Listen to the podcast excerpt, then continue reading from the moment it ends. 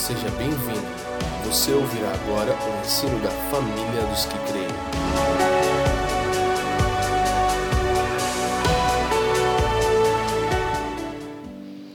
E dizendo: O tempo está cumprido e o reino de Deus está próximo. Arrependei-vos e crede no Evangelho. Diretamente Lucas capítulo 11, verso 20. Eu tentei dar um esboço para Maite hoje, vamos ver se vai dar certo. Difícil é eu conseguir seguir o esboço. Mas, se eu expulso os demônios pelo dedo de Deus, certamente a vós é chegado o reino de Deus. Lucas, capítulo 22, verso 18.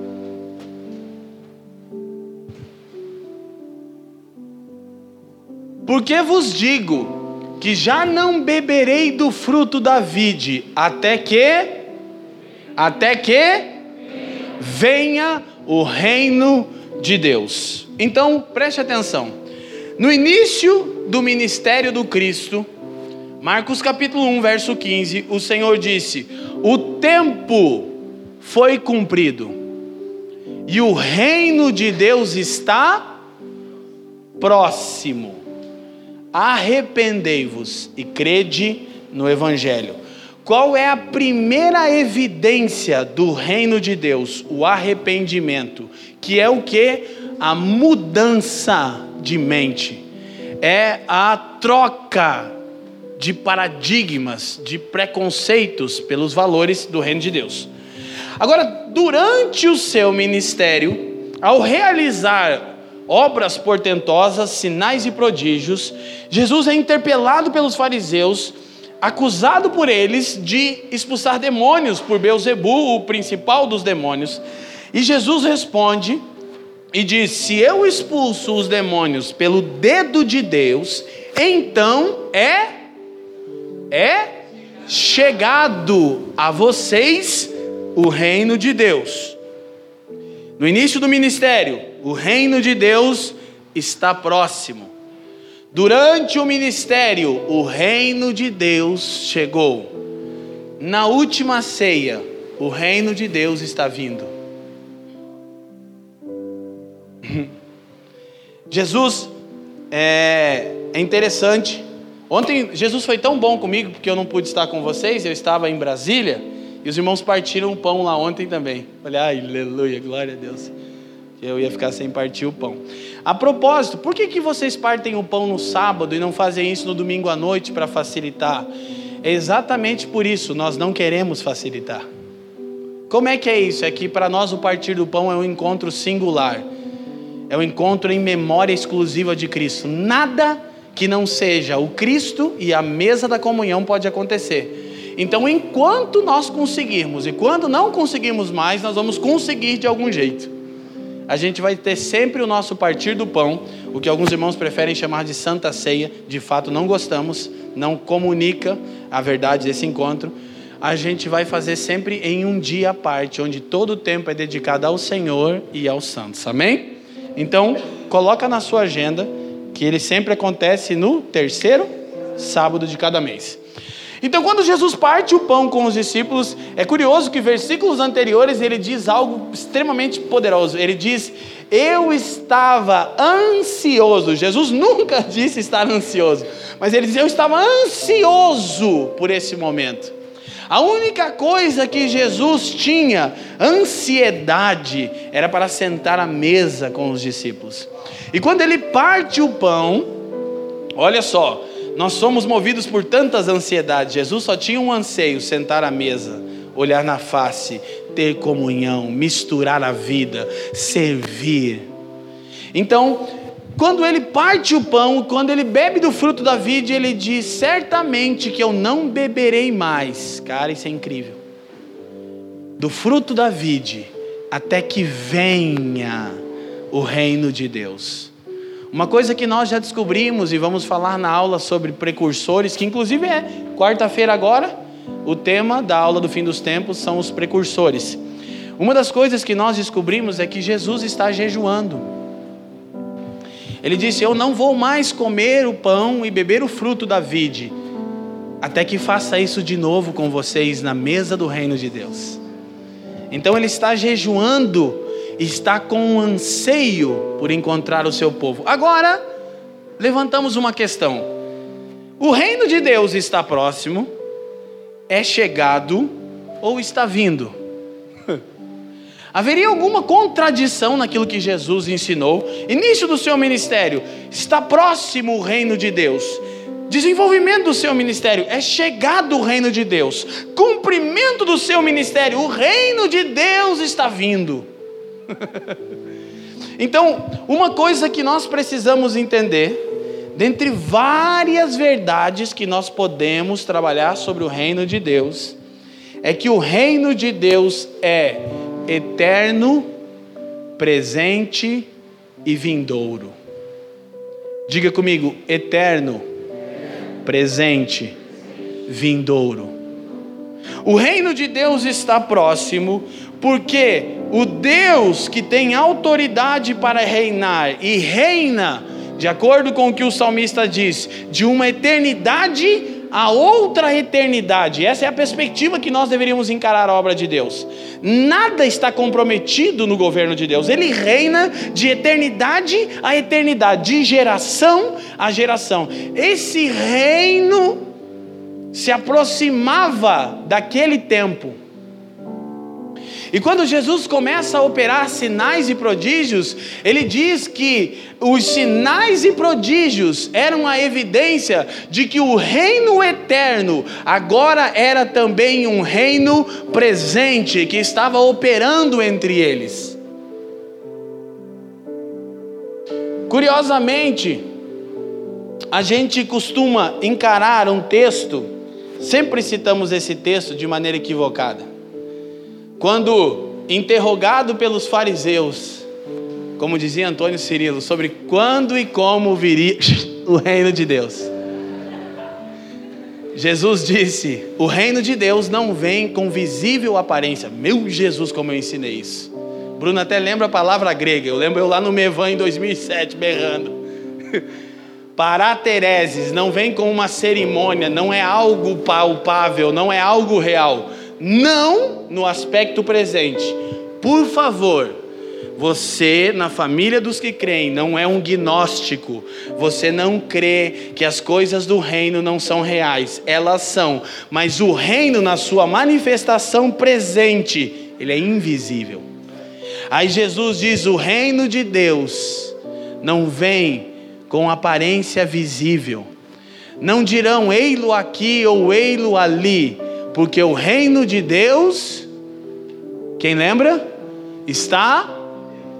Está? Quero ouvir, está? Errado. Jesus não diz que o reino estava dentro deles. Ele diz: o reino de Deus está entre vós, na pessoa dele.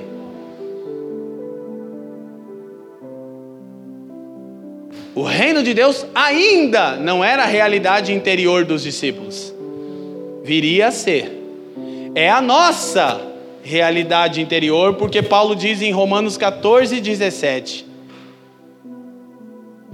O reino de Deus não é comida nem bebida, mas é justiça, que significa tzedek, posição correta, justiça, paz e alegria no Espírito Santo.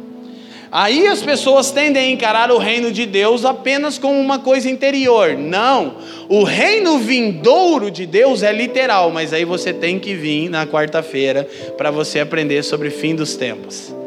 Porque não é o assunto que a gente vai trabalhar sobre a literalidade do reino ou o milênio. Não, isso é só quarta-feira. Aleluia. Glória a Deus. Mas o reino vindouro ele é real, ele é literal. Jesus vai reinar literalmente. Então, mas o reino presente ele é invisível.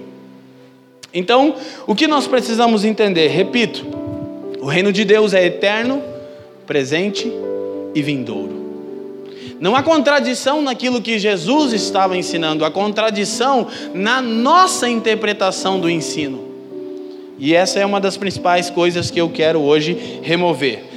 Agora, eu quero definir uma coisa Preste atenção nisso. A mensagem do reino de Deus coloca Deus e o homem em seus respectivos lugares. Deus no trono, o homem aos seus pés. Esse é o ápice da mensagem do reino de Deus: colocar Deus e os homens em seus respectivos lugar, lugares. Deus entronizado, os homens prostrados. Deus no trono, os homens aos seus pés. Então, eu me lembro de uma coisa que o Bruno disse uma vez, fez até um bannerzinho, que para que o reino de Deus venha, o nosso reino tem que ir embora. Essa é uma das razões pelas quais nós não experimentamos o reino de Deus. Você é quem reina. Lembra que nós falamos que John Stott disse que alguns superficiais consideram muito cruel a morte do cordeiro? mas nós abordamos que, que a ênfase do pecado é a íntima intenção do homem substituir o senhorio do Criador pelo seu próprio governo. Então, a primeira é, exigência para que o reino de Deus opere em você e você desfrute dessa realidade que eu vou compartilhar é você sair do trono e se colocar aos pés do único que é digno de estar no trono. Então nós falamos, eu não sei porque não acontece. Simples, ele não reina sobre você. E é curioso que o fato de ele não reinar sobre você não significa nada para ele, ele continua reinando. Mas você não desfruta dos benefícios de ser um súdito desse reino. Então escute. Em primeiro lugar, o ensino sobre o reino de Deus fala mais sobre a autoridade e o direito que Deus tem de governar do que a respeito de um lugar. Porém, uma vez entendido isso, nós precisamos aprender que todo reino é composto por rei, leis, súditos e um lugar. Um rei, uma legislação, súditos e um lugar. Então nós precisamos entender que esse reino presente que já está tomando o espaço nesta atual era, Deus é o rei entronizado, seu filho manifesta esse governo, sua palavra é a legislação, nós somos os súditos e qualquer lugar onde sigamos o fluxo de autoridade, o reino de Deus opera com poder. Por quê? Porque aquele lugar passa a pertencer ao rei do reino. Por quê? Porque ali está um súdito submetido às leis e ao governo do rei. Quem está me entendendo, diga assim. Diga comigo: rei, súditos, leis, um lugar. Ok? Isso aqui, irmão, é muita coisa. Gostaria eu de ter aprendido quando tinha a idade da maioria de vocês. É verdade. Muda toda a sua interpretação. Mas vamos caminhar um pouco dentro disso. Então, quando nós olhamos a respeito disso, nós chegamos à conclusão é, que já trabalhamos aqui uma ou duas vezes que a melhor definição para o reino de Deus, eterno, presente e vindouro, George Eldon Led, já recomendei a literatura O Evangelho do Reino, vou recomendar novamente. Todo cristão deveria ler esse livro, é muito bom. George Eldon Led define dizendo: o reino de Deus é e ainda não. Por quê? Porque ele é presente, ele já atua entre os homens, porém ainda não o vemos em sua plenitude. Então o reino de Deus é e ainda não. Nós vamos aprendendo é, sobre esse é, conceito. Vamos a Mateus capítulo 12, versículo 32. Eu vou usar alguns textos para mostrar uma verdade específica. Mateus capítulo 12. E se qualquer disser alguma palavra contra o filho do homem, ser-lhe-á perdoado. Mas se alguém falar contra o Espírito Santo, não lhe será perdoado, nem neste século, nem no futuro. Então preste atenção. O que nós percebemos nesse texto? Que todo o ensino do reino precisa ser encarado dentro do conceito de eras e não mundos diferentes. Talvez algumas traduções falem mundo aqui no lugar é, século. Quem tem uma tradução que fala mundo? Alguém tem aqui? Uma pessoa, duas, três. Então, é exatamente isso que eu quero. Olha a ousadia do pastor, Juliano. Pega a sua caneta e risca a palavra mundo. Pode riscar. E coloca em cima era. Porque o grego ali não é cosmos, falando de criação, é aion, falando de tempo, como bem traduzido aqui por século e não no mundo vindouro, mas na era vindoura, não no presente século, não na presente era e nem na era vindoura. Só um parênteses, quem já teve medo aqui de ter blasfemado contra o Espírito Santo? Ah, é, é, todo mundo, né? Fica tranquilo, querido. O fato de você ter temor significa que você não fez isso. Por quê? Porque não há em você temor de Deus sem que seja gerado pelo Espírito de Deus. Quem está me entendendo? Relaxa, irmão. Você não vai para o inferno. Aleluia. Graças a Deus. Hoje agora mudou, né? Uma boa notícia para você. Então, o que eu quero que você entenda? Sempre precisamos encarar a atuação do reino de Deus com eras, a era presente e a era vindoura. Não o mundo presente e o céu. Não. Isso é gnosticismo, platonismo, não é evangelho ok? Então vamos seguir um pouquinho mais para frente e vamos olhar agora. É... Deixa eu ver se eu já vou olhar esse texto aqui que eu tinha dado para Maitê. É, vai, vamos nele. Marcos 10, 29.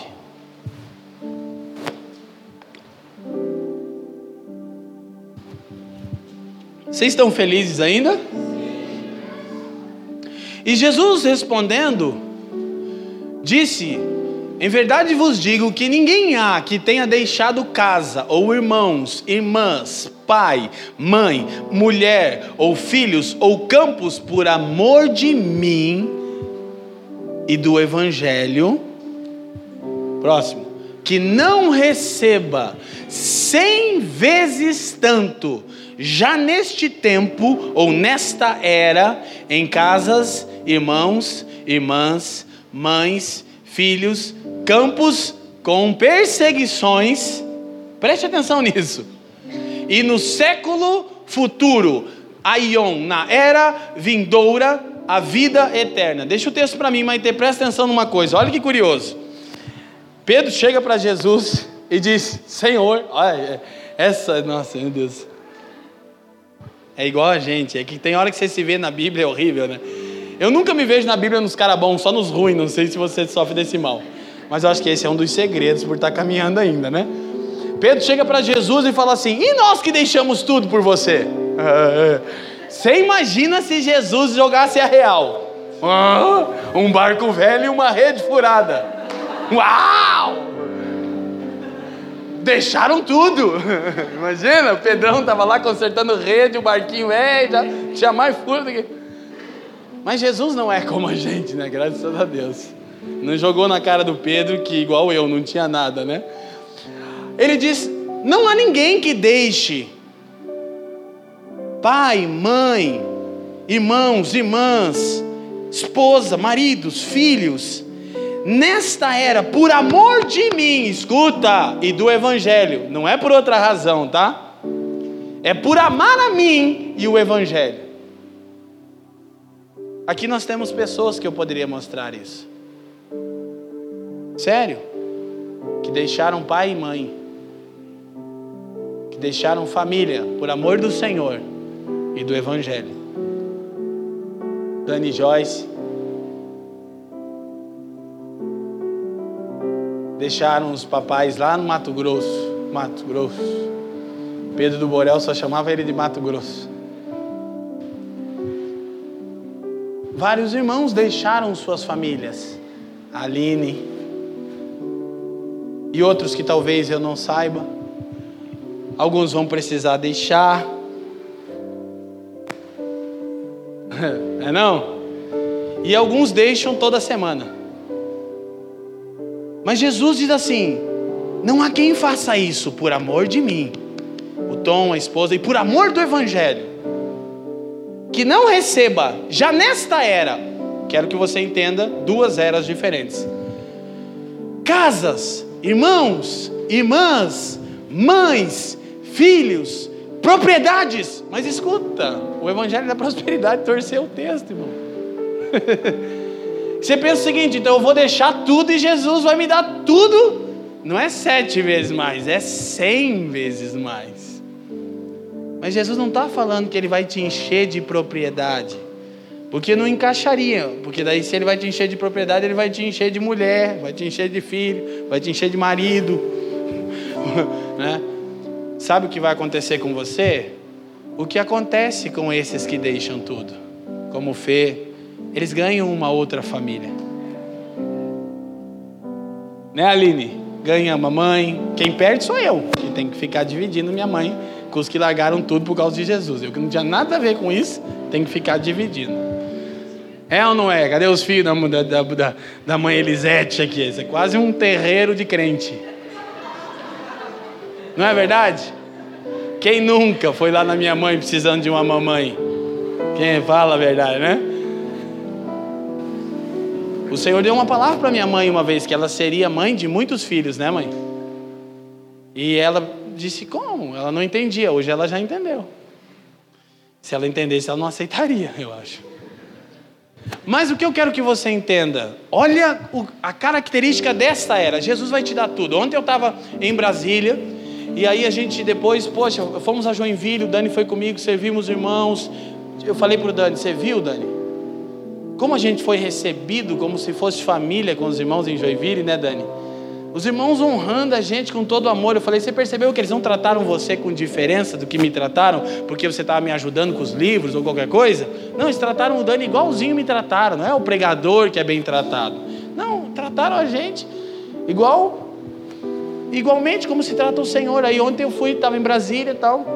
Aí os irmãos falaram, vocês vão jantar na casa da irmã Marta. Eu já sei. É uma dona Elisete em Brasília. Aí você chega lá, tem uma irmã querida. Oh, meu filho.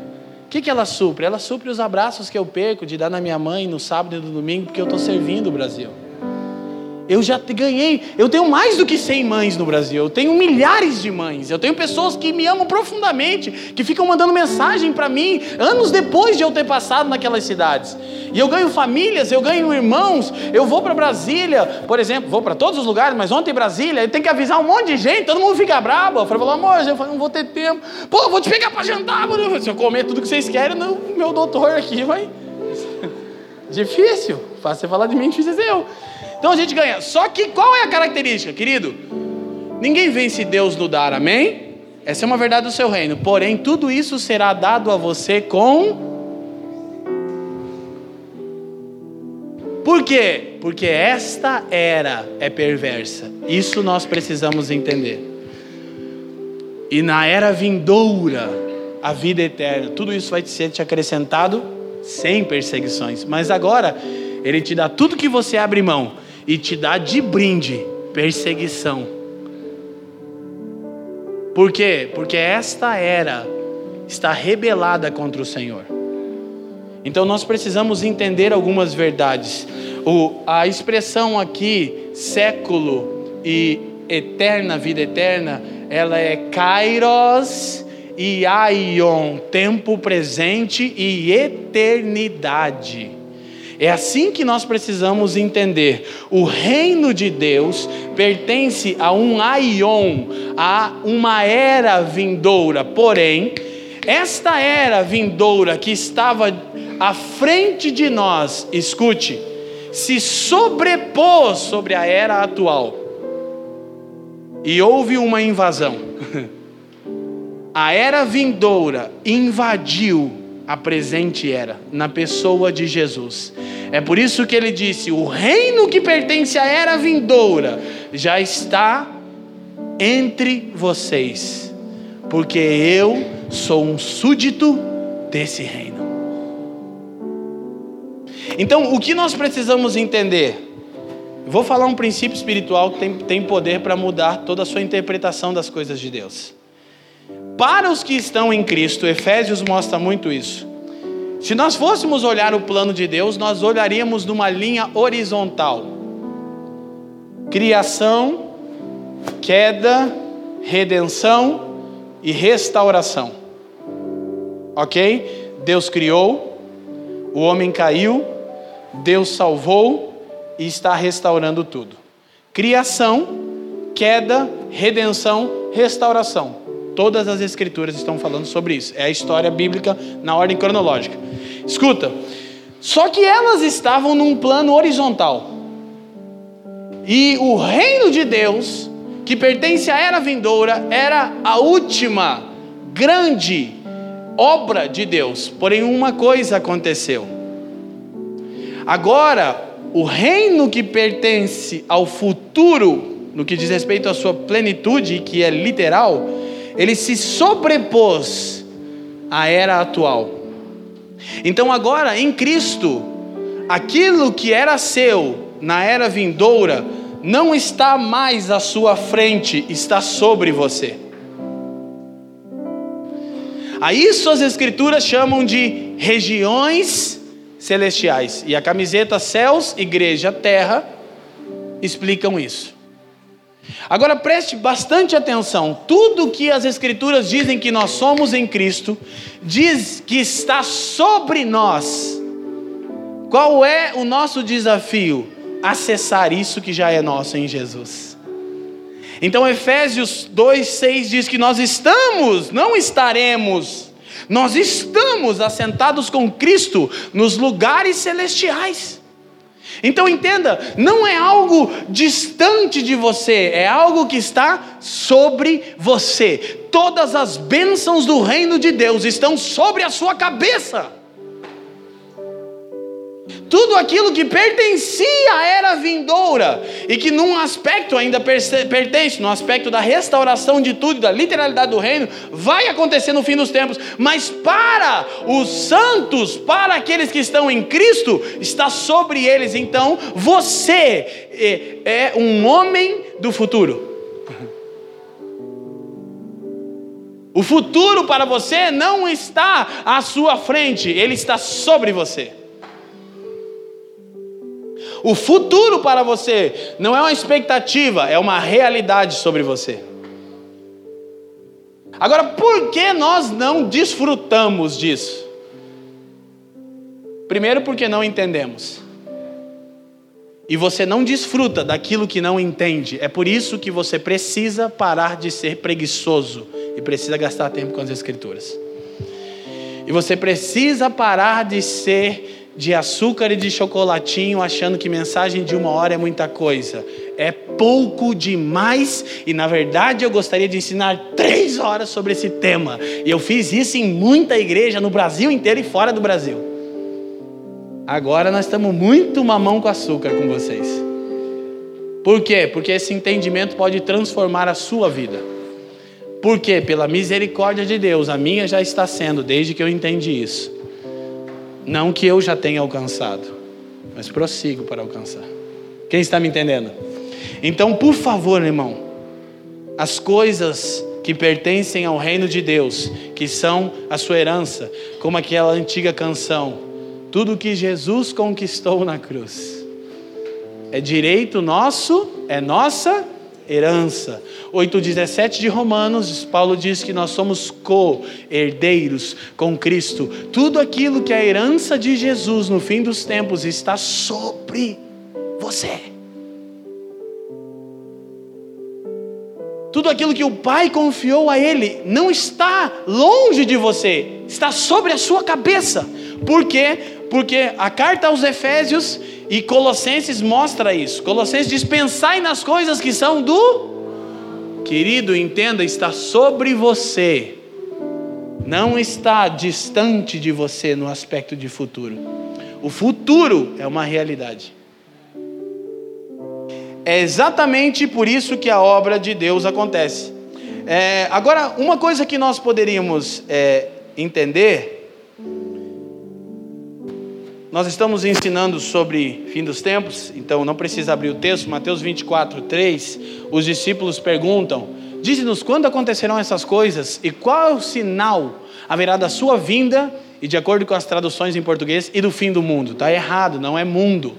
Nenhum judeu espera que o mundo acabe. A palavra em Mateus 24, 3 é de novo aion, era. Qual sinal haverá da sua vinda e do fim dos tempos? Então, sempre a operação do reino está dentro desse aspecto de duas eras, ok? É, não é a destruição desse mundo, mas é o fim desta era que é perversa. Agora, entenda: tudo está sobre você, está disponível em Cristo Jesus. Agora, o que precisa mudar? Sua mente. Nós oramos e falamos, Deus abre os céus. Ele diz, Eu já fiz. Tem uma canção que eu não sei de quem é. Ela é legal, ela empolga a galera. Que os céus fechados se abram, seu reino venha. Errado. Problema é você entender. Quando você não entende, você. Ah, não. Errado. Os céus não estão fechados, os céus já foram abertos. E tudo que você precisa está sobre você. Não está distante de você, está sobre você. Por quê? Porque os céus se abriram no batismo de Jesus e não há nenhum registro após isso que tornaram a se fechar. Sabe o que está fechado? Seu entendimento. Sabe o que precisa se abrir? Sua mente. Metanoia. Um dia a gente pegou um, um cara para levar numa casa de recuperação, lembra, amor? Eu e mais um amigo meu. E aí o cara, o cara do bagulho, do movimento, patrão, entendeu? Para quem entender, era o patrão da vila. Nós tentamos ajudar o patrão, tá guardado hoje o patrão, não quis ser ajudado. Nós tentamos mais do que uma vez, mas nessa vez nós botamos ele para dentro do carro, bem loucão. Falou, nós vamos te levar para um lugar aí. E ele, não, mas como é que é? Eu falei, tem um bagulho violento lá. O que, que é, Leandrinho? Que os caras me chamavam antes. Eu falei, Leandrinho morreu, rapaz. Não te contaram isso? O que, que é? Eu falei, é um bagulho chamado metanoia. E o cara já. Sério, ele fez assim no carro. Mas, daí ele falou, mas você não é crente? Eu falei, sou. Mas e pode? Eu falei, precisa. Sério. E ele foi até lá achando que nós ia dar um, um baque nele. Aí o meu amigo que estava comigo, que era mais doido, ele começou, eu já tomei umas doses hoje. Aí ele no carro, onde que esses pastores estão desviados? Metanoia. Conversão da mente. Pela palavra, não pela música. Entendemos uma coisa: o reino de Deus, que é eterno, presente e vindouro, a mensagem do reino coloca Deus e o homem em seus respectivos lugares, Deus no trono, o homem aos seus pés. Esse reino que tem sua plenitude na era vindoura é real, é presente para aqueles que estão em Jesus e já estão assentados com Ele nos lugares celestiais. Parece a sua vida? Parece você se sente assentado governando sobre tudo? Não fala, não fala, não fala, não fala. É só uma pergunta tipo porque isso é acessível a você e a mim. E o entendimento é a chave que libera isso. Seguido pelo quebrantamento. Quando eu passo a entender como Deus move as coisas, eu me arrependo de como eu pensava em mover as coisas. Quem está me entendendo? A melhor coisa que Deus faz com alguém é te colocar num beco sem saída. Porque a maioria de nós está aqui porque deu errado. Aleluia! Se tivesse dado certo, você não estaria aqui, irmão. Você está aqui por quê? Porque deu errado. E chegou numa hora na sua vida, e se não deu ainda, eu oro, Senhor, em nome de Jesus, faça dar errado para esse irmão e para essa irmã. E faça logo, Senhor. Porque a hora que tudo que você arquitetou e pensou der errado, é a chance de você sofrer uma metanoia e passar a compreender que Deus não precisa que você diga para ele o que, que ele tem que fazer para sua vida mudar. Deus, se você fizesse isso, ele, ai, obrigado, porque eu não sabia o que fazer. Se você não me dá essa dica, é, você está rindo de você, né? Crente é um bicho esquisito, né, cara? Ah, Senhor, se você movesse isso. Ele falou, puxa, obrigado. Eu falo, eu vou anotar aqui. Então, precisa haver uma conversão de mente. Agora, o que nós precisamos entender? O reino vindouro invadiu a presente era. A invasão começou.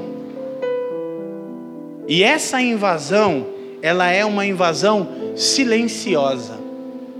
É isso que Jesus disse. Por isso, você percebe que Pedro, extremamente crente em Jesus e no reino, quando Jesus disse: Eu sou, no Getsemane, e os soldados caíram por terra, Pedro falou: ah, Ui, como eu chorei por esse dia. This is Sparta! Ele deu já no malco porque ele pensou, cara, Jesus agora vai arrepiar, porque eu não aguentava mais. Escuta, guarda isso. Essa história de dar outra face e de andar mais uma milha. Estava muito moroso esse papo. Que, que Pedro pensou? Jesus vai estabelecer o reino literal e visível agora. E olha o esforço que ele fez. Ele disse que ele era, e todo mundo caiu no chão. Eu só vou ter que cortar as cabeças. Isso que aconteceu. Ele era mais crente de todos, só não entendia. Ser crente não é suficiente. Diferente do que você pensa, Pedro não era um descrente, ele era um crente sem entendimento. E só por saber que Jesus era o Cristo e que traria o reino, ele ia cortar a cabeça do malco e depois de todo mundo. Ponto, Jesus. Você está louco? Por quê? Porque ele era crente, mas não entendia como o reino de Deus atua na presente era, de forma interior e silenciosa. Mas você é um condutor do reino. É o seguinte, irmão, tocou em você, por quê? Porque você é uma pessoa do futuro. Aquilo que era vindouro já está sobre você. Jesus diz: O que crê em mim, como diz as Escrituras, não como você acha que tem que crer. O que crê em mim, como as Escrituras dizem que se deve crer em mim, do seu interior fluirão rios de águas que estão vivas. Mas é crer nele, como as Escrituras dizem. Então, agora escute. Eu preciso entender que o reino invadiu a presente era, mas eu preciso entender a característica dessa era. Gálatas capítulo 1, verso 4.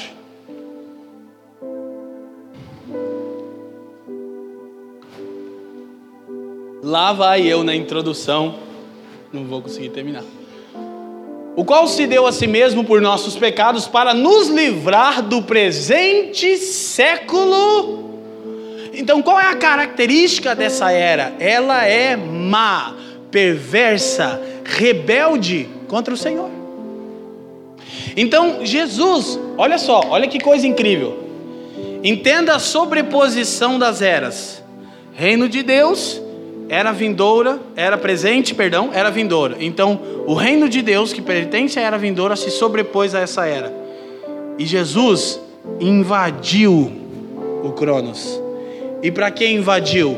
Para resgatar um povo e colocar esse povo onde ele está, assentado nos lugares celestiais. E por que que nós parecemos mendigos, pedintes, indo da terra para o céu cheio de problemas e de necessidades? Se tudo aquilo que nós necessitávamos, nosso Senhor já supriu e nos colocou no lugar de governo. Quem está comigo, diga assim. Então, a característica dessa era, ela é perversa. Agora, Colossenses capítulo 1, versículo 13.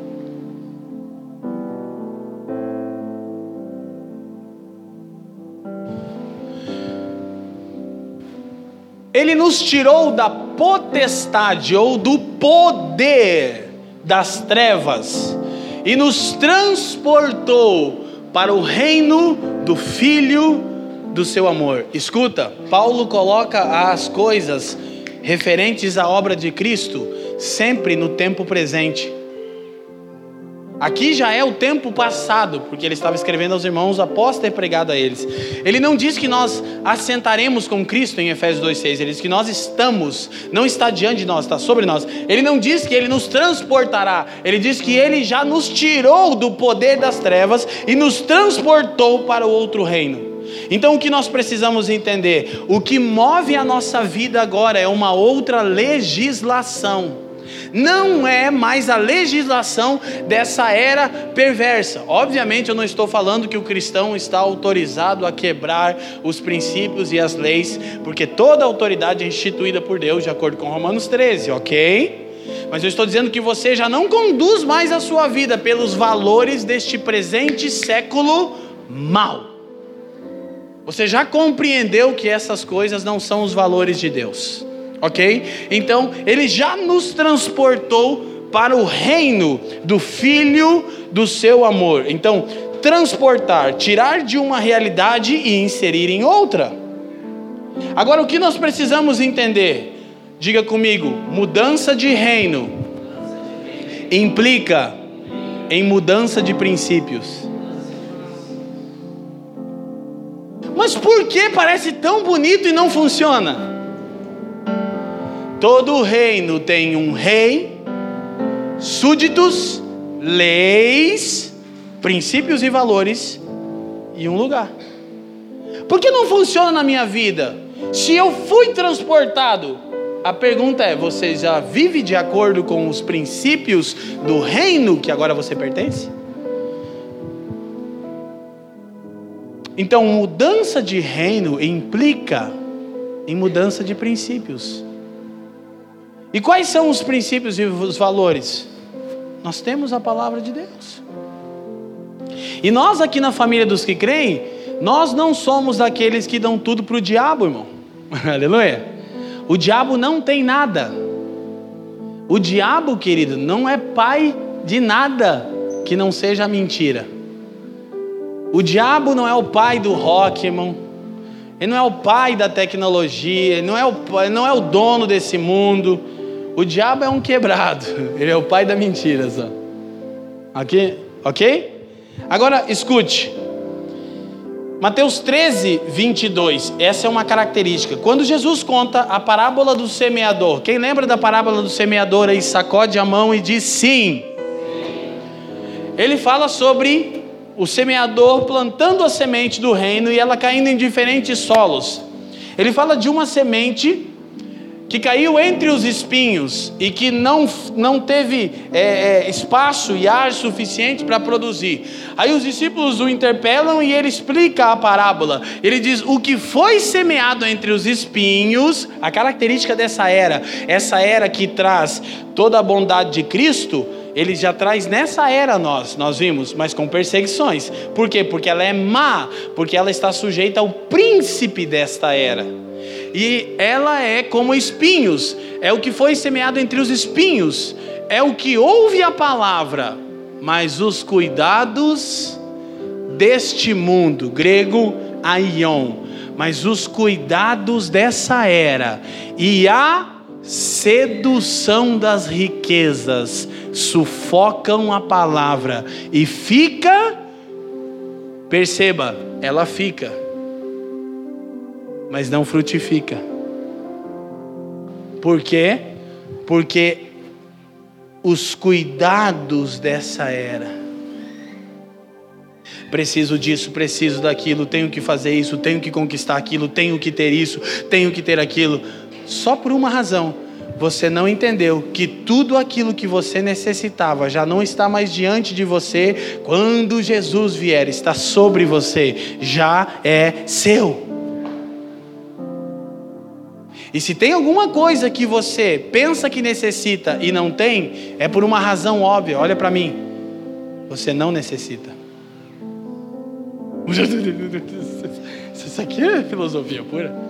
Se há algo que você pensa que necessita e não tem, é por uma única razão. Você não necessita disso. Porque toda a sua necessidade, não vaidade, foi provida em Cristo. O que Deus provê aos seus filhos? Necessidades, não vaidades. Qual é a característica dessa era? Sufocar a palavra para que ela fique em você, ó crente evangélico, mas não produza fruto. Ela está em você, você é um crente, você é um evangélico, você diz está amarrado, glória a Deus. É, né, essas besteiras que evangélico fala, está amarrado, eu vou explicar hoje. Está amarrado, irmão. Como se, tipo, é uma mandinga, né? Se amarra, daí que funciona. Imagina, eu sempre digo isso, se isso fosse suficiente, a gente contava até três e berrava, tá amarrado e pronto. Acabou, vamos. Tá tudo feito, amarramos. Agora escute, eu vou ensinar hoje como amarrar o diabo, aleluia. Você quer aprender como amarrar o diabo? Com coaching Leandro Vieira. Passos para amarrar o diabo. É sério. É sério. Está aqui na minha cartilha aqui, ó. Como amarrar o capeta. Jesus falou sobre isso. Agora, o que nós precisamos então compreender? Que essa era sufoca a palavra de Deus com a sedução, com os cuidados. Então, ela é regida pelo príncipe deste mundo. Agora vamos a Efésios 2, 1 e 2. Vamos correr aqui para a gente poder concluir. E vos vivificou, estando vós mortos em ofensas e pecados. Olha a boa notícia, querido. Você estava morto em ofensas e pecados, mas não é isso que nós queremos falar para você na família dos que creem. Nós queremos falar o seguinte: Ele vos deu vida. É uma boa notícia que você foi vivificado em Jesus. Dois, em que noutro tempo andaste segundo o curso deste mundo, ou a inclinação deste aion, desta era, não mundo como ordem criada, segundo o príncipe das potestades do ar. Olha só, do espírito que agora opera nos filhos da. Já comecei a explicar como amarrar o diabo. Porque o príncipe, a palavra príncipe, escuta, Aqui não está falando de governo e reinado. Em nenhum lugar da Bíblia Satanás recebe título de rei. Ele não leva jeito para coisa. Ele está tentando, mas não leva jeito, irmão. Príncipe não é alguém que tem autoridade, não no contexto de basileia, de reino, é o princípio da rebelião. Você sabe o que é uma potestade? É uma estrutura de pensamento que ela é tão forte em uma cultura que é basicamente como se ela se personificasse em uma pessoa. Ela não existe, mas é como se existisse. Deixa eu te explicar. O Congresso é uma potestade. O que é o Congresso? Não existe. Ah, temos que aprovar a reforma da Previdência. O Congresso tem que aprovar. O Congresso não é uma pessoa, ele não existe mas é um conjunto de valores que personifica algo como se fosse uma própria pessoa, mas não existe. E sabe qual é o problema? Nós nos submetemos a potestades que não têm mais autoridade sobre nós. Por quê? Porque essas potestades são movidas por princípios que não regem mais a nossa vida. Então segue-se que elas são potestades só para aqueles que seguem os seus princípios, não para nós. E de novo, eu não estou incitando nenhuma forma de rebelião contra a lei, desde que ela não fira os princípios de Deus. Mas 5:29 de Atos, a escritura diz: é mais conveniente obedecer a Deus do que aos homens. OK? Mas isso não é, a autoridade existe para a nossa proteção, diz as escrituras, Então você respeita o Bolsa, tá bom? Queira você ou não, ele é a autoridade máxima de legislação no Brasil, é o Bolsonaro. Aleluia? Glória a Deus. Talvez não glória a Deus para você, mas é ele. Então você submete fica na tua. Aleluia? E você pode fazer uma coisa só por autoridades, orar. Não quebra princípio de autoridade, querido. Não vai para a internet postar coisas sobre autoridade. Porque toda autoridade é constituída por Deus. Mas eles estão errando. Deixa que Jesus trata. Você ora. Você não expõe autoridade, tá, tá ok? Então, agora qual é? O príncipe, aquele que é o princípio da rebelião, cria potestades, estruturas de pensamento. E esse espírito opera nos filhos da desobediência. Então, como Satanás influencia essa era? Com princípios que padronizam um estilo de vida desobediente. A gente já explicou aqui, e a gente vai falar disso, não vou entrar no assunto agora, mas a marca da besta, a marca da besta, os irmãos já dão risada já. Que os irmãos se libertaram, né? Os irmãos juravam que era o símbolo da Coca-Cola virada contra o sol, né? Eu não penso em outras, né? O filho do Dido, filho do diabo. Você lembra o filho do Dido era do diabo, né? Tinha que queimar nos encontros com Deus. Ah, filho do Dido, filho do diabo. O Dido era o diabo. Alguém disse que Dido é diabo. Nunca vi, mas tudo bom. E que quando você vira o símbolo da Coca-Cola, quando o sol fala alô, diabo. Já ouviram isso, né? Cuidado, não tente isso em casa. E aí o que, que a gente vai? Ai, a marca da besta é o código de barra. Ah, ele está entre nós. A marca da besta é a maçã da Apple, né? Assim, não morda a maçã. A marca da. Não, querido, a marca da besta vai na testa e na mão. Por quê? Porque padrão de pensamento modela comportamento. E comportamento autoriza intervenção espiritual. Como o espírito, que é o princípio da rebelião contra Deus, tem tanta autoridade nessa era, se na verdade ele é um desprovido de autoridade. Jesus diz: É me dada toda a autoridade nos céus e na terra. E Bill Johnson conclui: Se toda a autoridade foi dada a Jesus, segue-se que não sobrou nada para o diabo. Aleluia. Bem pentecostal, irmão. Agora, por que, que o diabo faz o que faz? Por causa da desobediência.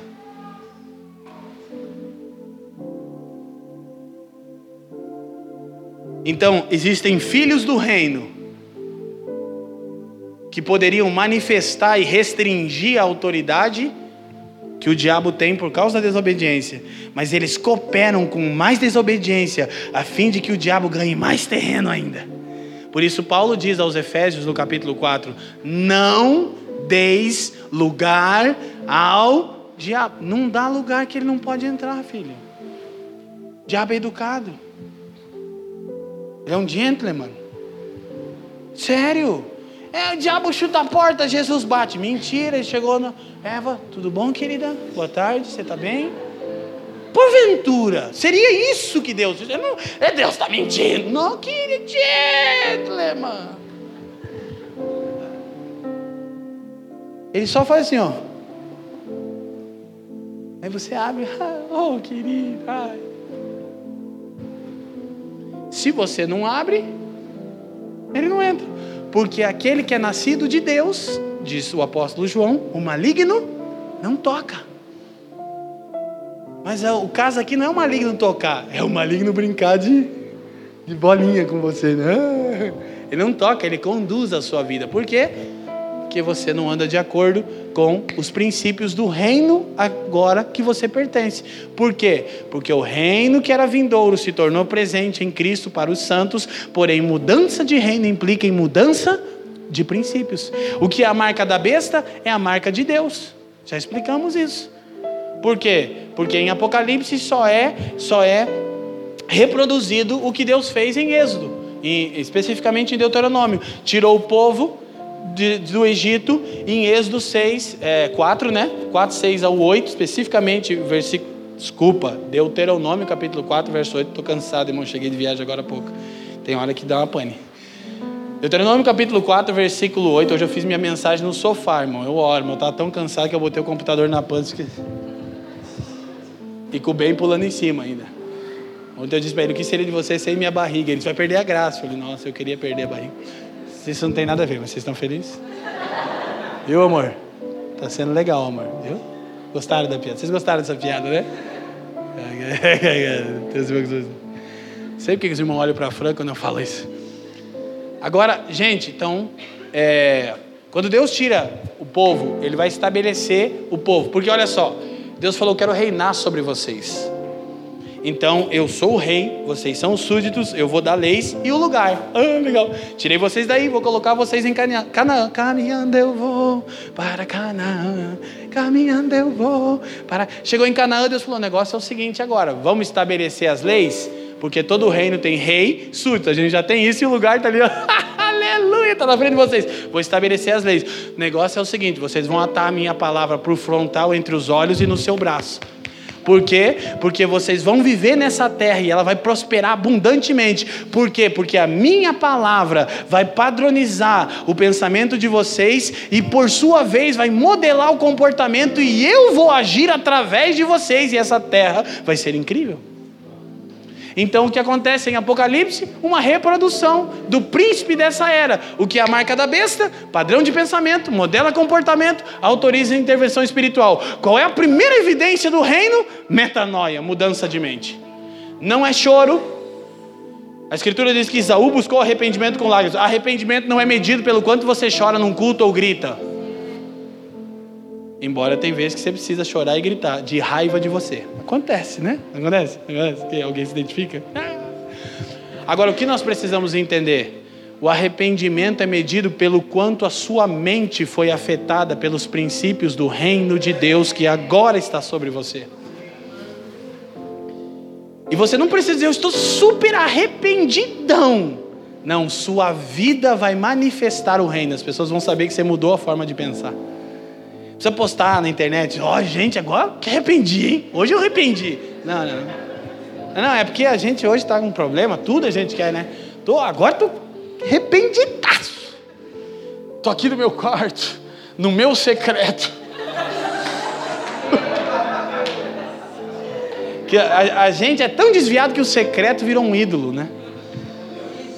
É, né? E sabe o que é o problema? É que a maioria das pessoas não passa esse tempo que você pensa que elas passam lá. Aleluia, glória a Deus. Só parece. É bonito de falar, o secreto. Hum, uh, parece que é espiritual. Você não vai lá com frequência. Você vai conversar com a pessoa. É que eu tenho que cuidar, né? Quase que eu.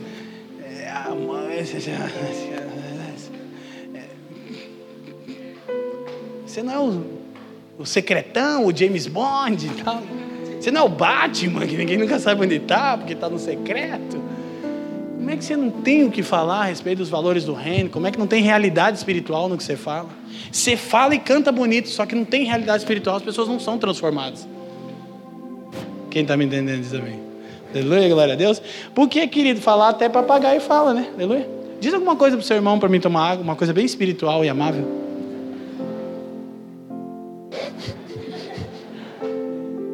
A Maitê se declarou pro Arthur ali, falou: lindo. Tá bom, pode parar agora. Então vamos lá. Vamos terminar, amém? Ah, graças a Deus, ninguém deu amém, mas vou terminar. Mesmo assim, agora estou ficando feliz. Escuta, gente, presta atenção. Olha só. É... Então, Precisa vir uma mudança de mente. Anota em 2 Coríntios 4, 3 e 4, que eu não vou ler. Não precisa, mas não vai dar tempo. Que fala que o Deus desse século, o diabo só é Deus de uma coisa, mas é Deus com D minúsculo, diz o texto. É desse século, dessa era. Ele cega o entendimento dos incrédulos, para que não lhes resplandeça a luz da glória do Evangelho de Cristo, que é a imagem de Deus. Então o que, que você descobre? Essa era tem um príncipe e um Deus, que no caso é a mesma pessoa, o adversário. Então ele segue o entendimento. É uma, um dos textos mais poderosos. Paulo diz a Timóteo assim, ó, lembra até hoje do irmão Jorge falando isso para mim. Irmão Jorge falando isso para mim. Falando isso, a gente pode orar pelo irmão Valdemar hoje no final. Me lembra que eu preciso orar pelo irmão Valdemar. O irmão Jorge disse uma vez para mim: Paulo disse a Timóteo: Timóteo, guarda o bom testemunho, a boa confissão que Jesus deu diante de Pilatos. E você sabe qual é a boa confissão, Leandro, que Jesus deu diante de Pilatos? Eu falei, não sei, irmão Jorge. Ele disse: O meu reino não é deste mundo. Quando Pilatos olhou para Jesus e falou assim: ó, E aí, você não é o rei? Ele falou: Sim, mas o meu reino não é desta era. E Pilatos diz: Eu tenho autoridade para te prender e te soltar. Jesus Jesus falou, desculpa, que eu tinha que disfarçar que, que eu acredito, que eu estou com medo. Ah, ah, ah. Brincadeira. Jesus falou: Você não tem autoridade sobre mim. É que do alto te foi dado isso para o cumprimento do propósito. Você não tem autoridade sobre mim por uma razão específica. Eu não estou sujeito a essa era. Quando Jesus está no, no Getsemane estão vindo os soldados, ele diz: Vamos, porque o príncipe deste mundo está vindo. E Jesus disse assim: E ele nada tem em mim. Não há um milímetro do meu ser subjugado ao príncipe deste mundo.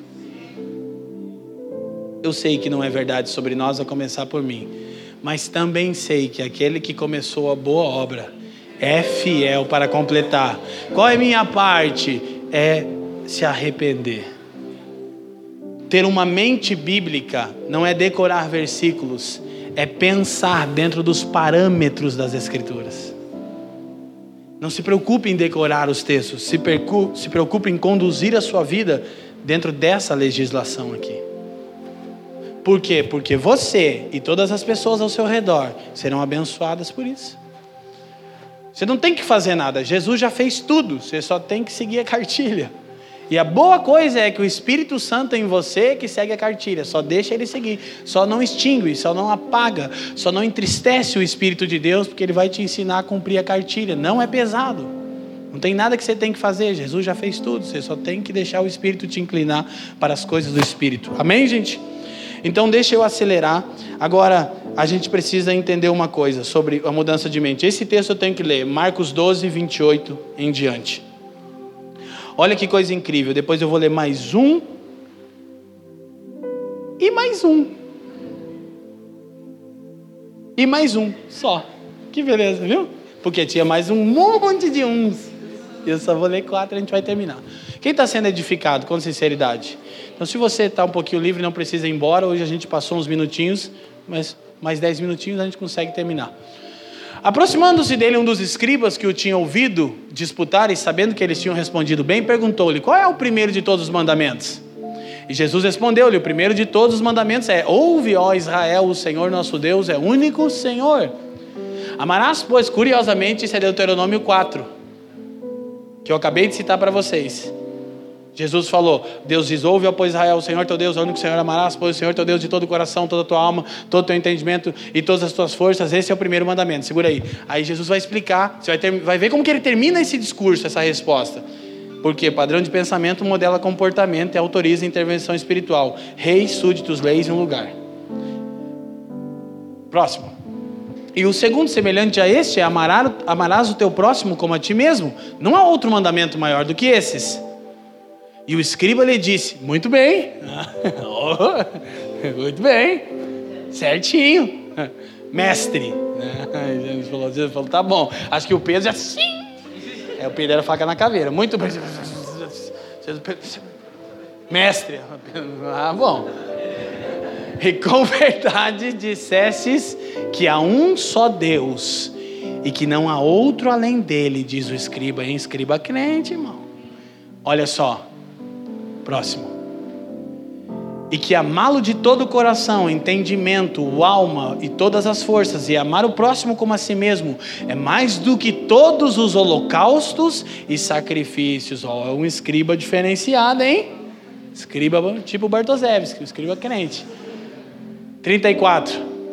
Porque uma coisa boa é achar teólogo crente, irmão, é inspirador. Coisa que eu gosto de achar volta é pastor crente, líder de louvor crente, então, nossa, é um avivamento.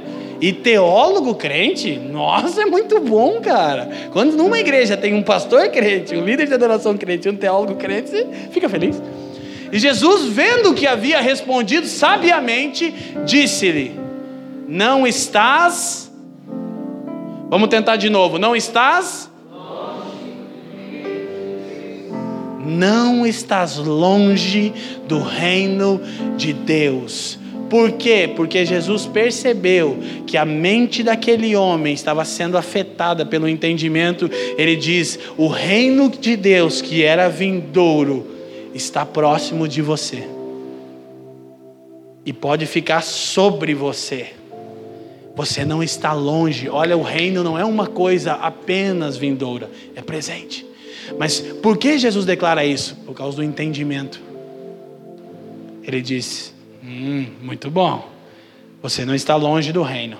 O reino não é um lugar que você entra caminhando, é um lugar que você acessa, acessa mudando a sua forma de pensar. Por isso que hoje a palavra tem que ser um pouquinho mais comprida. Aleluia? Os irmãos mudaram o relógio, é isso, Brasil. Não? Lá atrás? Glória a Deus. A mais? Deixa o inimigo usar vocês, irmão.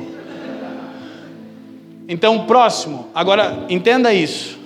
E o entendimento aproxima o reino de Deus de você. Por favor, irmão, olha para mim. Não é as músicas que você escuta no Spotify. Tratando-se de Brasil, ainda infelizmente elas te distanciam do reino. Que os céus fechados se abram. Ah, não, o reino não só está longe, ainda está fechado. Eu não sei quem é o autor, deve ser um gringo, não vai ficar bravo. Tem coisa que eu fico olhando as pessoas cantando e falo, Senhor Jesus, está afastando o reino de Deus delas. Já não basta entender errado, os caras fizeram uma música. Gente, só tem um jeito de o reino de Deus se aproximar de você: por uma mente renovada pela palavra. Agora, não é interpretar a palavra do seu jeito também, a coisa é meio complexa. É deixar o Espírito traduzir ela para você. Amém? Se você agora pensa, poxa, mas parece difícil, olhe para mim, look at me. Não, querido, se um cara como eu pode, você também pode. Eu digo que não tem louvor nenhum em falar isso, eu sou papai do bem. Eu era um dependente químico. Eu fui até a sexta série. Eu nunca tornei a estudar e tenho vergonha disso. E eu nunca fiz um curso de teologia. Eu nunca aprendi grego nem hebraico e nunca, eu disse nunca, com exceção da minha mãe, dentro da capacidade dela, alguém sentou para me ensinar a Bíblia. Eu não tive esse privilégio. Nunca ninguém fez isso comigo. Leandro, senta aqui, eu vou te ensinar a palavra. Nunca ninguém fez isso comigo. Mas a minha irmã mais velha, que não está aqui hoje, me deu uma Bíblia e disse: Mano, esse livro pode te tornar apto diante de Deus. E o Espírito Santo vai te ensinar tudo que você não souber. Já falei para os irmãos, entrei no meu quarto, abri a Bíblia, Gênesis 1:1. No princípio criou Deus os céus e a terra. Fechei a Bíblia e disse: Eu não entendi, Espírito Santo. e minha irmã disse que todas as vezes que eu não entendesse, você ia me ensinar. Sabe o que aconteceu? Deu certo. Então, por favor, eu não estou falando de coisas complexas, eu estou falando de coisas profundas. Não tem nada de Deus no raso. Enquanto você ficar fica aí sem experimentar nada. Talvez a palavra do reino está em você, não frutifica. Por quê? Porque os cuidados deste mundo sufocam.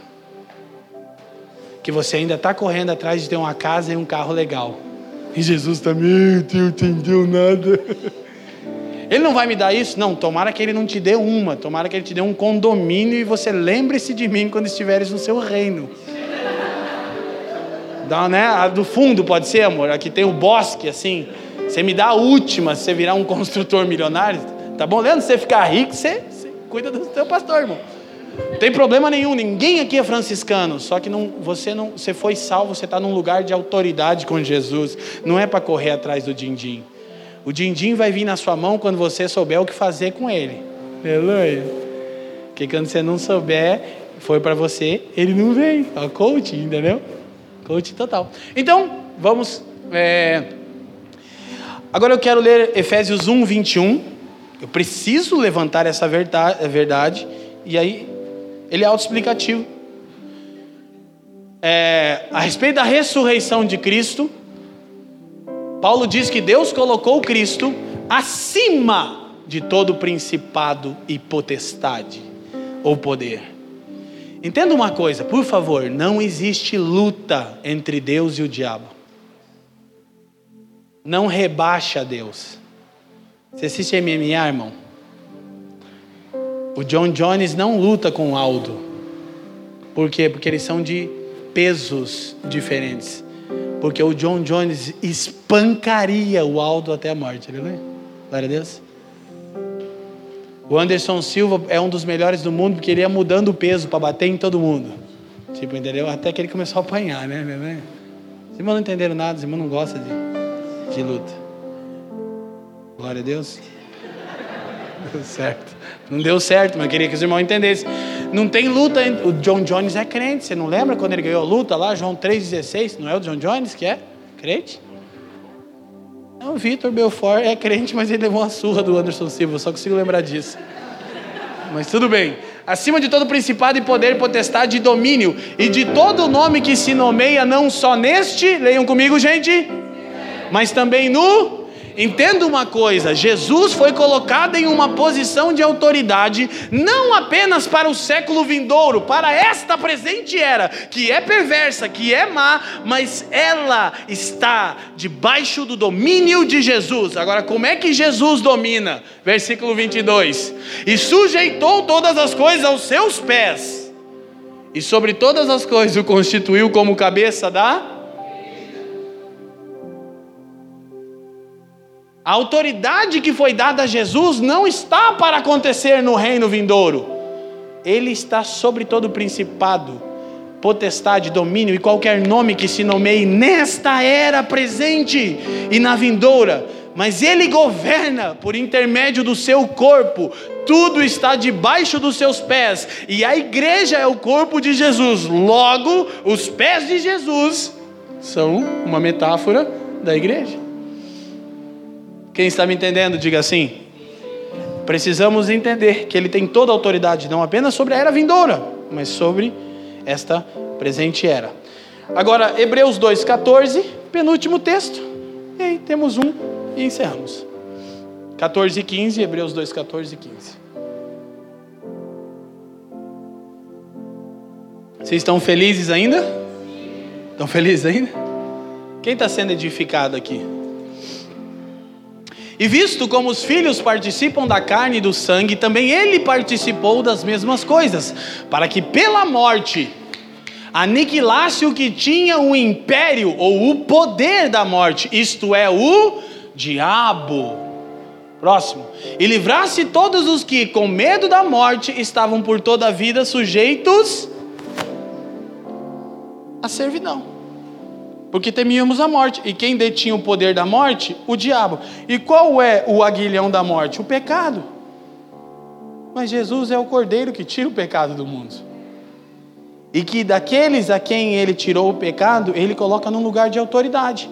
Então, agora o que você precisa entender? Volta o verso 15. Olha como o autor de Hebreus coloca: Para que pela morte, pela morte, aniquilasse. Mas peraí, Jesus já aniquilou o diabo? Sim, e ainda não. É, e ainda não. Onde o diabo já foi vencido? Em você, que é o corpo de Cristo. Ele vai ser completamente derrotado tem que vir no fim dos tempos aprender sobre os inimigos de Cristo. Quarta-feira, 20 horas. Agora escute. A palavra aniquilar ou destruir, ela está como algo que já ocorreu no passado. Agora, a palavra grega é katargeo. Aqui nós precisamos entender um princípio. Ela é traduzida por tornar inoperante aniquilou, destruiu o diabo, ele tornou o diabo inoperante. Mas ele opera, sim, por intermédio dos filhos da desobediência. Mas Jesus disse: Eu edificarei a minha igreja, segundo o fundamento do reino, e as portas do inferno não prevalecerão contra ela. Então, à medida que a igreja avança, o inferno é destruído. Por quê? Porque na igreja o diabo já está vencido. Por quê? Porque nós somos o povo da nova era. Aleluia. Você se sente bem? Você pertence à nova era. Difícil, né? Os irmãos já, meu Deus, esse pastor tá... Esse pastor desviou, está dizendo que os irmãos são. Aqui, se você vai congregar aqui, já sabe, nós somos o povo da nova era. Nós vamos fazer até uma camiseta New Age. É, por quê? Porque nós pertencemos à era que está por vir a era vindoura. Nós somos pessoas do futuro. As coisas não estão mais à nossa frente, estão sobre nós. Ok? Então, para a gente concluir, outra tradução da palavra: limitar a esfera de atuação. Isso é aniquilar, catargeo. Limitar a esfera de atuação. Jesus plantou a embaixada, que é a igreja, querido. Você sabe, eu fui tirar meu visto americano, você deve saber disso. E a embaixada de um país em outro país é região do país da embaixada. Então significa que uma embaixada limita a esfera do próprio país que permite a embaixada. Por quê? Porque quando você entra na calçada da embaixada americana dos Estados Unidos, o que vale são as leis americanas. Se você matar, você morre. Você fica até meio cabreiro, porque o bagulho é estranho. Você entra lá, os caras tudo já, This Nation, The Pictures, The Night. É um negócio diferente. Não tem? Os caras não vêm. Não, não, não. O negócio é tira a roupa aí, tira o geral dos caras. Nem a Rony me deu uma geral dessa.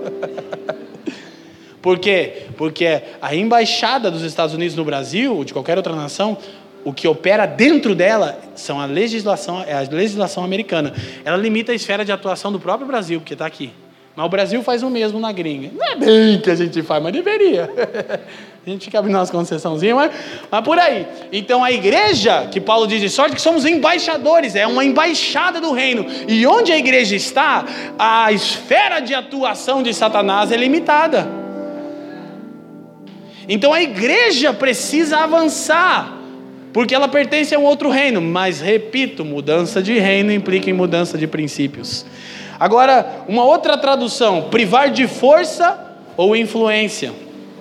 E a gente vai terminar explicando como o diabo é amarrado. Ele foi privado de força e de influência. E sabe qual é a última tradução para catárgio? Eu sempre ensino isso, é a mais engraçada. Desempregado. O texto grego pode ser traduzido como Jesus tornou o diabo um desempregado. O cara quebrou, faliu, não tem mais nada, não tem mais influência nenhuma e está dependendo do seguro-desemprego. E já acabou o seguro-desemprego. Na verdade, ele não ganhou porque foi justa causa. Pegaram ele roubando o que era de Deus. Aí mandaram por justa causa. Agora, como ele atua tanto pelos filhos da desobediência?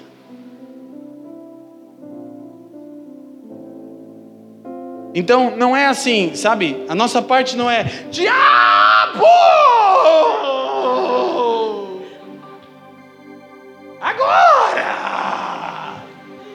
estamos aqui marchando.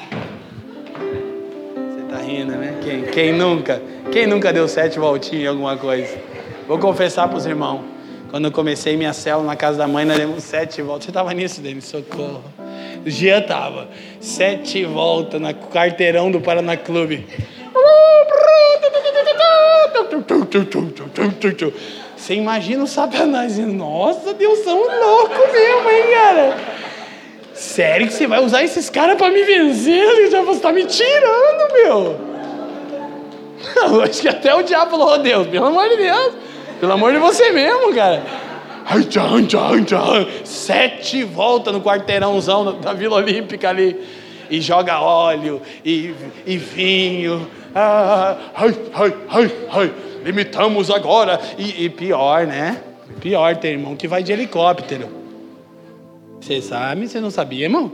Tem irmão que vai de helicóptero ungir as cidades. É mangueira, ato profético. Nós estamos agora tomando território. Acho que o diabo fica lá no inferno. Acho que ele pensa, cara, os caras são muito loucos, velho. Sabe por quê? Falta de Bíblia. Aí alguns irmãos ficam, ah, Leandro, não fala isso porque tá errado, não é bíblico, besteira evangélica e ignorante, para não dizer outra coisa que eu já fiz. Como é que a gente limita a esfera de influência vivendo as leis do reino? É amando a sua esposa, o seu marido, educando seus filhos no temor do Senhor, honrando o seu patrão e trabalhando as horas que ele te paga para trabalhar, sem feliz. É vivendo os preceitos e os princípios do reino na sua faculdade, na sua escola, na sua família, no seu trabalho. Sabe o que você faz? Para onde você vai, você, você limita a esfera, o diabo fala, não consigo.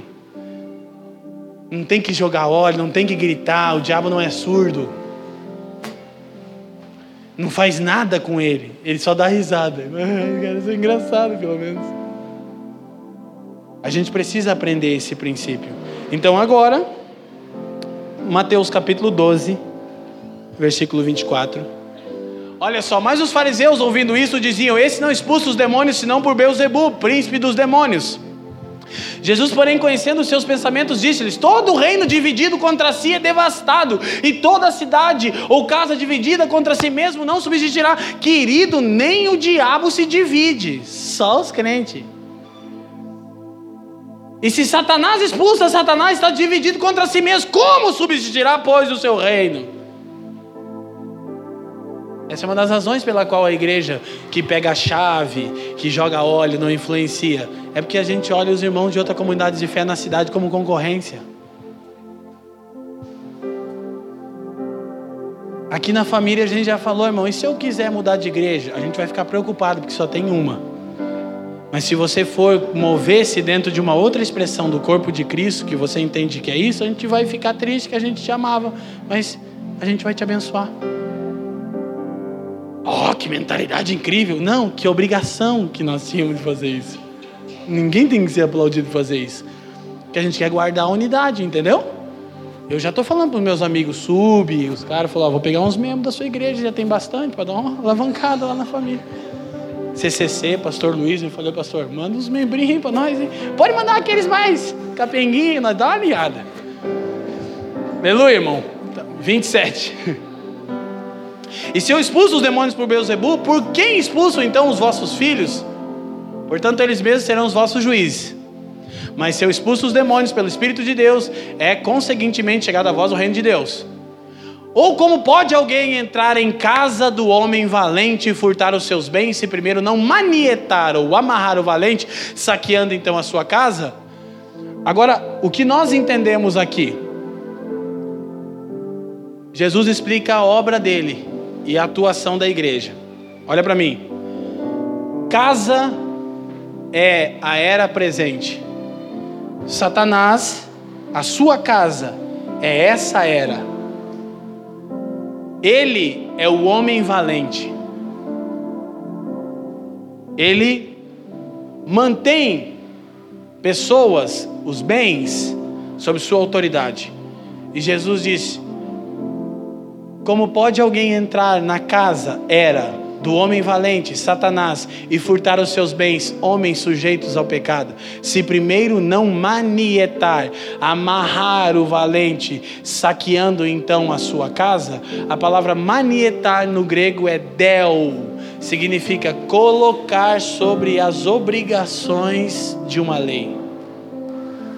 Como Jesus entrou na casa do valente, essa terra, essa era, perdão, o amarrou e saqueou os seus bens, obedecendo a Deus. Não era um confronto direto. Não é um confronto direto. Era entre ele e o Pai. Satanás dizia: Se você fizer isso, ele respondia: Está escrito. Como eu amarro o diabo, Leandro, obedecendo a lei de Deus. Está amarrado? Eu disse, não estou. Está amarrado? Não estou.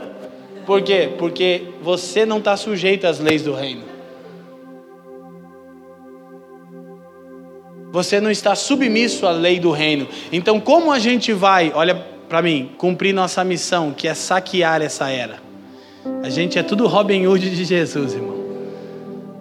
A gente tem que furtar os bens do homem valente, que são o quê? Nossos familiares, nossos amigos. Como é que a gente vai fazer? A gente vai andar em obediência à lei de Deus. E quando a gente se confrontar com um homem valente, ele vai saber que nós tememos o Rei. E que nós não temos poder em nós, porém nós representamos um governo. Jesus diz: Eis que eu estou convosco. Ele é me dado toda a autoridade nos céus e na terra, portanto, ide. Então, essa autoridade está disposta a nós quando nós andamos em obediência à palavra. Aí ele diz assim: E eis que eu estarei com vocês. Essa é a garantia. Todos os dias, até a consumação deste século. Então, à medida que nós, igreja, vivemos alegremente em torno de Jesus e obedecemos os seus mandamentos, nós nos espalhamos durante a semana nas mais variadas áreas de influência da sociedade e nós vamos privando eh, e nós vamos, nós vamos limitando a esfera de atuação, porque começa na sua casa, você ganha primeiro sua casa. Você chega em casa e fala: o negócio é o seguinte, o diabo não vai mais sapatear aqui agora. Como é que eu vou entrar no quarto e berrar contra ele? Não, eu vou me submeter a Jesus. Você lembra qual era o segredo? Era quando os caras, filhos do sacerdote Seva, 19 de Atos, em nome de Jesus a quem Paulo prega, sai! O diabo olhou, sai! Igual o Kaique, não, o Kaique é o melhor, não tem como, sai, sai, sai, sai, sai, sai, sai, sai, sai, sai, sai. Aí, o Cramunhão falou, Jesus, firmeza, e Paulo a gente sabe quem é. Acho que deu até dois passinhos para trás. Paulo. Tá, né? É, mas vocês mesmos, alguém? Espancou ele, saíram, os dois últimos saíram peladão, né? Todo arrebentado. Por quê? Vou usar o nome de, em nome de Jesus.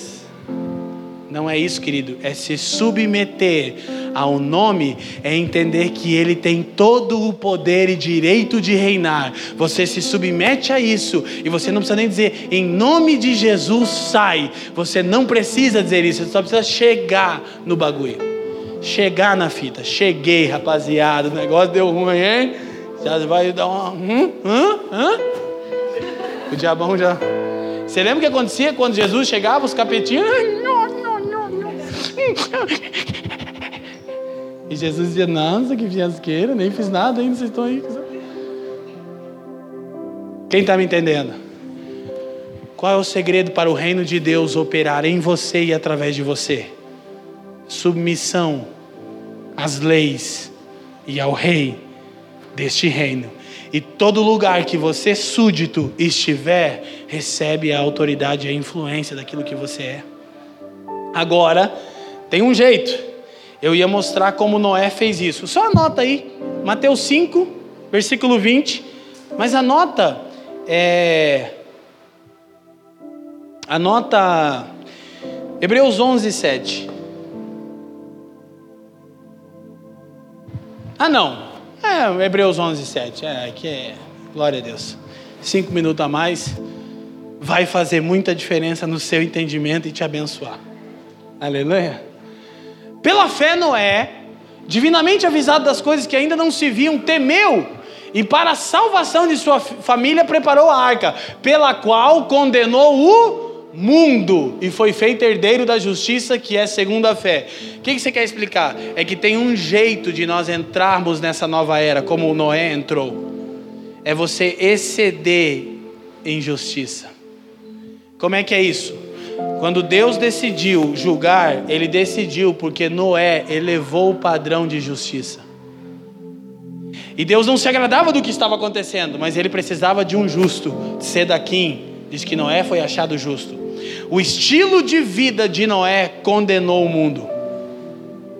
Por quê? Porque ele excedeu em justiça. Mateus 5:20 e terminamos.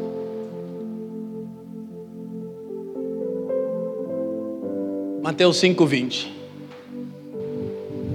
Não sei se queremos liberar alguma coisa, Denis, a gente tem toda a liberdade para orarmos. Vamos orar? Podemos orar por isso? Ah, nós não oramos aqui na família porque você termina a palavra orando para chamar pessoas para frente. Nada disso, não tem tempo para ficar com isso. A gente ora para que a palavra seja internalizada no seu homem interior. Você ouviu muita coisa, não ouviu? E a gente só arranhou a superfície do reino. Então, agora a gente vai orar para que o Espírito Santo pegue isso que está na mente e coloque no coração. 18 polegadas é a distância do cérebro humano para o coração. A palavra tem que sempre percorrer as 18 polegadas. Aleluia? Porque vos digo que se a vossa justiça não exceder a dos escribas e fariseus, de modo nenhum entrareis no reino dos. Como é que eu entro no reino que é vindouro e torno ele presente para mim? Quando a minha justiça excede a justiça dessa era. Como que eu entendo isso, Sermão do Monte? Esse texto é uma das, das conexões de assunto do Sermão do Monte. Olha para mim, bem prático. Essa era ensina o seguinte: olho por olho, dente por dente. Se alguém enfiar a mão na sua cara, você enfia um pé do ouvido nele. Aí Jesus falou: não, não, nós vamos anunciar que um reino mais poderoso está vindo. Então, quando alguém te der um tapa na face, você mostra que você tem mais autoridade. Como? Dando a outra. E aí você julgou aquele padrão. Como que Jesus ganha autoridade? Em renúncia. Jesus cumpriu toda a vontade de Deus no exato momento que ele se esvaziou de todo o poder. Não quando ele usou todo o poder. Quando ele se esvaziou e se submeteu 100% a Deus, ele foi colocado acima de todo principado e potestade, não só nessa era, mas na era que está por vir. Então, como nós experimentamos o reino? Olha para mim, excedendo injustiça. São nas pequenas atitudes. Quando alguém te passa para trás, você não reivindica. Quando alguém te ofende, você perdoa. O que, que você está fazendo? Você está condenando aquele padrão. Você está cooperando com Jesus para elevar o nível de justiça. Olha para mim, tudo que estiver abaixo disso vai ser julgado. É o reino de Deus é de ponta cabeça. Quem perde ganha. Quem se humilha é exaltado. Quem não procura os primeiros lugares recebe os primeiros lugares. Quem, é, quem são os últimos serão colocados como primeiros. Os que mais servem são os que mais têm autoridade. Então, como que a gente multiplica, olha para mim, no dia a dia, a cultura do reino? Excedendo em justiça. Como é exceder em justiça? É não reivindicar nenhum direito que essa era te garante. Difícil. Só pelo Espírito. Paulo chega a dizer assim: Meu Deus, alguém me ajuda lá que eu estou terminando. Paulo chega a dizer assim: ó, tá falando que os irmãos estão. Alguém da diaconia, por favor. Paulo chega a dizer que os irmãos estão estão com problemas lá é, de justiça em Corinto e aí ele diz assim: ó, vocês vão levar a causa de vocês diante de um juiz ímpio. Vocês não sabem que vocês vão ter que julgar o mundo. Como é que vocês, que, que são os que Deus está preparando para julgar o mundo, vão se submeter a um juiz ímpio e deixar ele decidir? Então o que, que eu tenho que fazer, Paulo? Sofre o dano, sofre o prejuízo. Hum. Ah, o irmão me passou para trás, então sofra o dano. Por quê? Porque você quer entrar no reino. Mas é meu direito. Ei, você só tem um direito: você deveria estar no inferno queimando pelos séculos dos séculos e amém ainda. Porque isso é uma verdade. O que, que é meu direito? Arder no fogo do inferno o que não é o seu direito, ter sido alcançado pela graça maravilhosa de Jesus, ter sobre você o reino que está vindo sobre o planeta Terra, e não apenas isso, ser um rei e um sacerdote deste reino, cooperando com o rei deste reino. Só tem um jeito, se você abrir mão do seu direito. Por quê? Porque Jesus só se tornou o que está sobre todo o nome, porque ele abriu mão de tudo que ele era. Amém, irmãos? Então, que essa semana a gente tenha uma lição prática. exceder em justiça. Não apenas essa, mas que isso fique no nosso coração latente essa semana. Vamos, olha para mim, multiplicar a cultura do reino. Vamos multiplicar a cultura do reino no dia a dia, nas coisas simples. Olha para mim, querido. Tá aqui minha esposa, sabe? Irmão, a gente quando vai dar a gorjeta pro cara que cuida do carro, a nossa é a maior. Por quê? Porque eu quero exceder em justiça. Eu quero mostrar uma outra cultura. Quando é para ofertar, então a gente vai ser mais generoso. Por quê? Porque eu pertenço a um outro reino. Estou suprido, eu tenho tudo que eu precisava. Quem está me entendendo? Então, se eu vou servir, eu vou servir mais que todos. Por quê? Porque o meu Senhor foi servo de todos os irmãos. Amém? Glória a Deus. Feche os seus olhos. Obrigado por nos ouvir. Para mais informações, visite famíliadosquecreem.com